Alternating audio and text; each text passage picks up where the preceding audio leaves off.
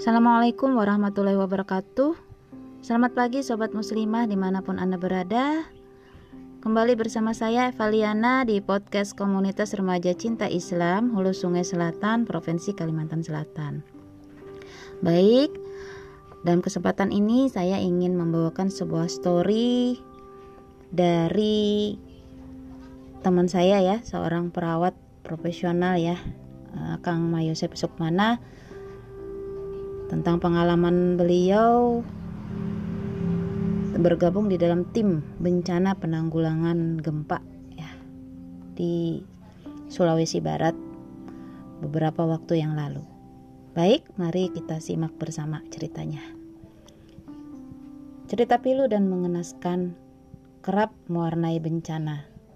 Bertebaran kisah inspiratif yang bisa menjadi pelajaran bagi kita sekaligus pelipur lara hati yang berduka tentang kesabaran dan kekuatan bertahan hidup yang luar biasa di tengah kehilangan. Maka itu cerita nyata ini kami persembahkan. Bismillahirrahmanirrahim. Allahumma shalli ala sayyidina Muhammad wa ala alihi washabihi ajmain. Amma ba'du. Lindu, menguak yang terabaikan.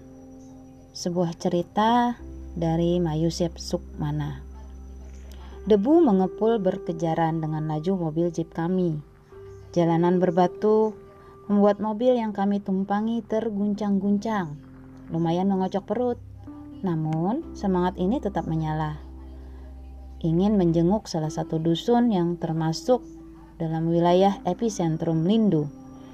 Sinar matahari pagi di langit Ulu Manda mulai terasa terik di kulit kami. Para relawan medis dari tim peduli bencana utusan pemerintah Provinsi Kalimantan Timur. Beruntung, angin pegunungan yang menderu masuk lewat jendela mobil cukup menyejukkan kulit kami. Tatkala melewati beberapa kampung, tampak pemandangan merawankan hati di kiri kanan jalan. Bangunan rumah-rumah penduduk tampak porak-poranda akibat gempa 1 bulan silam di wilayah tersebut. Tenggorokan saya tercekat keharuan menyaksikannya. Mata yang membusai pedih akhirnya meruntuhkan likuid bening begitu menangkap puing-puing reruntuhan sebuah masjid yang tertinggal pelangnya. Duhai ya Allah, sebesar apakah kemurkaan-Mu hingga meluluh lantakkan segalanya. Proses pemulihan pasca gempa ternyata memakan banyak waktu. Entah bagaimana nasib para penduduk kelak pada wilayah yang agak terpencil ini. Mereka yang kehilangan rumah terpaksa mengungsi ke tenda-tenda yang dibangun para relawan dan pemerintah setempat. Sebuah bangunan posyandu yang tak terawat menyambut kami saat memasuki gerbang desa Kolehalang, Kecamatan Ulu Manda, Kabupaten Majene. Para penduduk telah berkumpul di posko pelayanan medis. Mereka datang dari balik perbukitan, haus pelayanan kesehatan dan pengobatan. Seorang anak tampak agak takut saat luka lecetnya pada bagian lutut saya bersihkan. Siraman cairan garam fisiologis di atas luka laserasi membuat bocah itu meringis sambil setengah tertawa menahan nyeri. "Ini luka gara-gara apa?" saya bertanya padanya. "Jatuh habis mengejar bola, Pak," ungkapnya sambil sedikit menarik kaki, mungkin menghindari kasa di tangan saya yang siap membersihkan lukanya. "Habis main sepak bola ya?" Bocah itu mengangguk, sepasang matanya berbinar.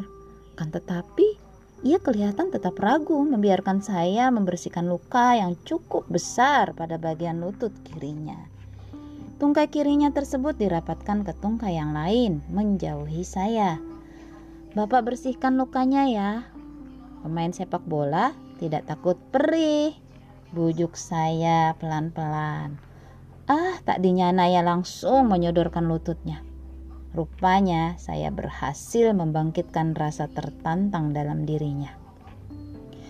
Seorang ibu lain mengaku batuk dan pilek. Usai diberikan 1 paket obat flu, dengan mata berkaca-kaca dan suara memelas, ia memohon agar diberikan obat-obatan yang sama untuk seluruh anggota keluarga. "Buat jaga-jaga, Pak," pintanya. "Kami hanya bertemu dokter dokter sebulan sekali. Jauh betul puskesmas dari kampung kami. Jarang Pak ada petugas medis datang ke kampung ini. Masya Allah, saya terharu mendengar kisah si ibu yang mesti berjalan kaki belasan kilometer demi mengakses pelayanan kesehatan. Letak kampung yang terlindung bukit, jalanan rusak, dan minimnya transportasi merupakan kendala tersendiri untuk menyuguhkan pelayanan kesehatan terbaik. Jangankan pelayanan lanjutan, untuk pelayanan sangat mendasar saja seperti pustu pun sulit. Ibu itu menerima 6 paket obat dari saya dengan tangan gemetar. Wajahnya sumringah, seolah menerima anugerah intan permata. Tiba-tiba dada saya terhimpit kepedihan. Bahkan sebelum Lindu datang pun, mereka sudah menderita. Betapa berharganya pelayanan kesehatan bagi mereka. Jika bukan karena Lindu, mungkin nasib mereka tak banyak terekspos. Saya dan tim relawan pulang membawa banyak sekali pelajaran berharga mengenai arti bertahan sabar dan bersyukur dari para korban. Masya Allah, subhanallah, luar biasa.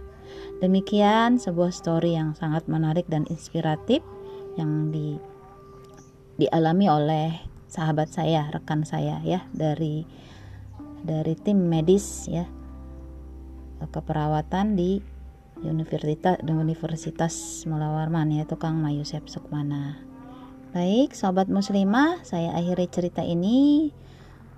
Semoga berjumpa kembali di kesempatan berikutnya. Assalamualaikum warahmatullahi wabarakatuh.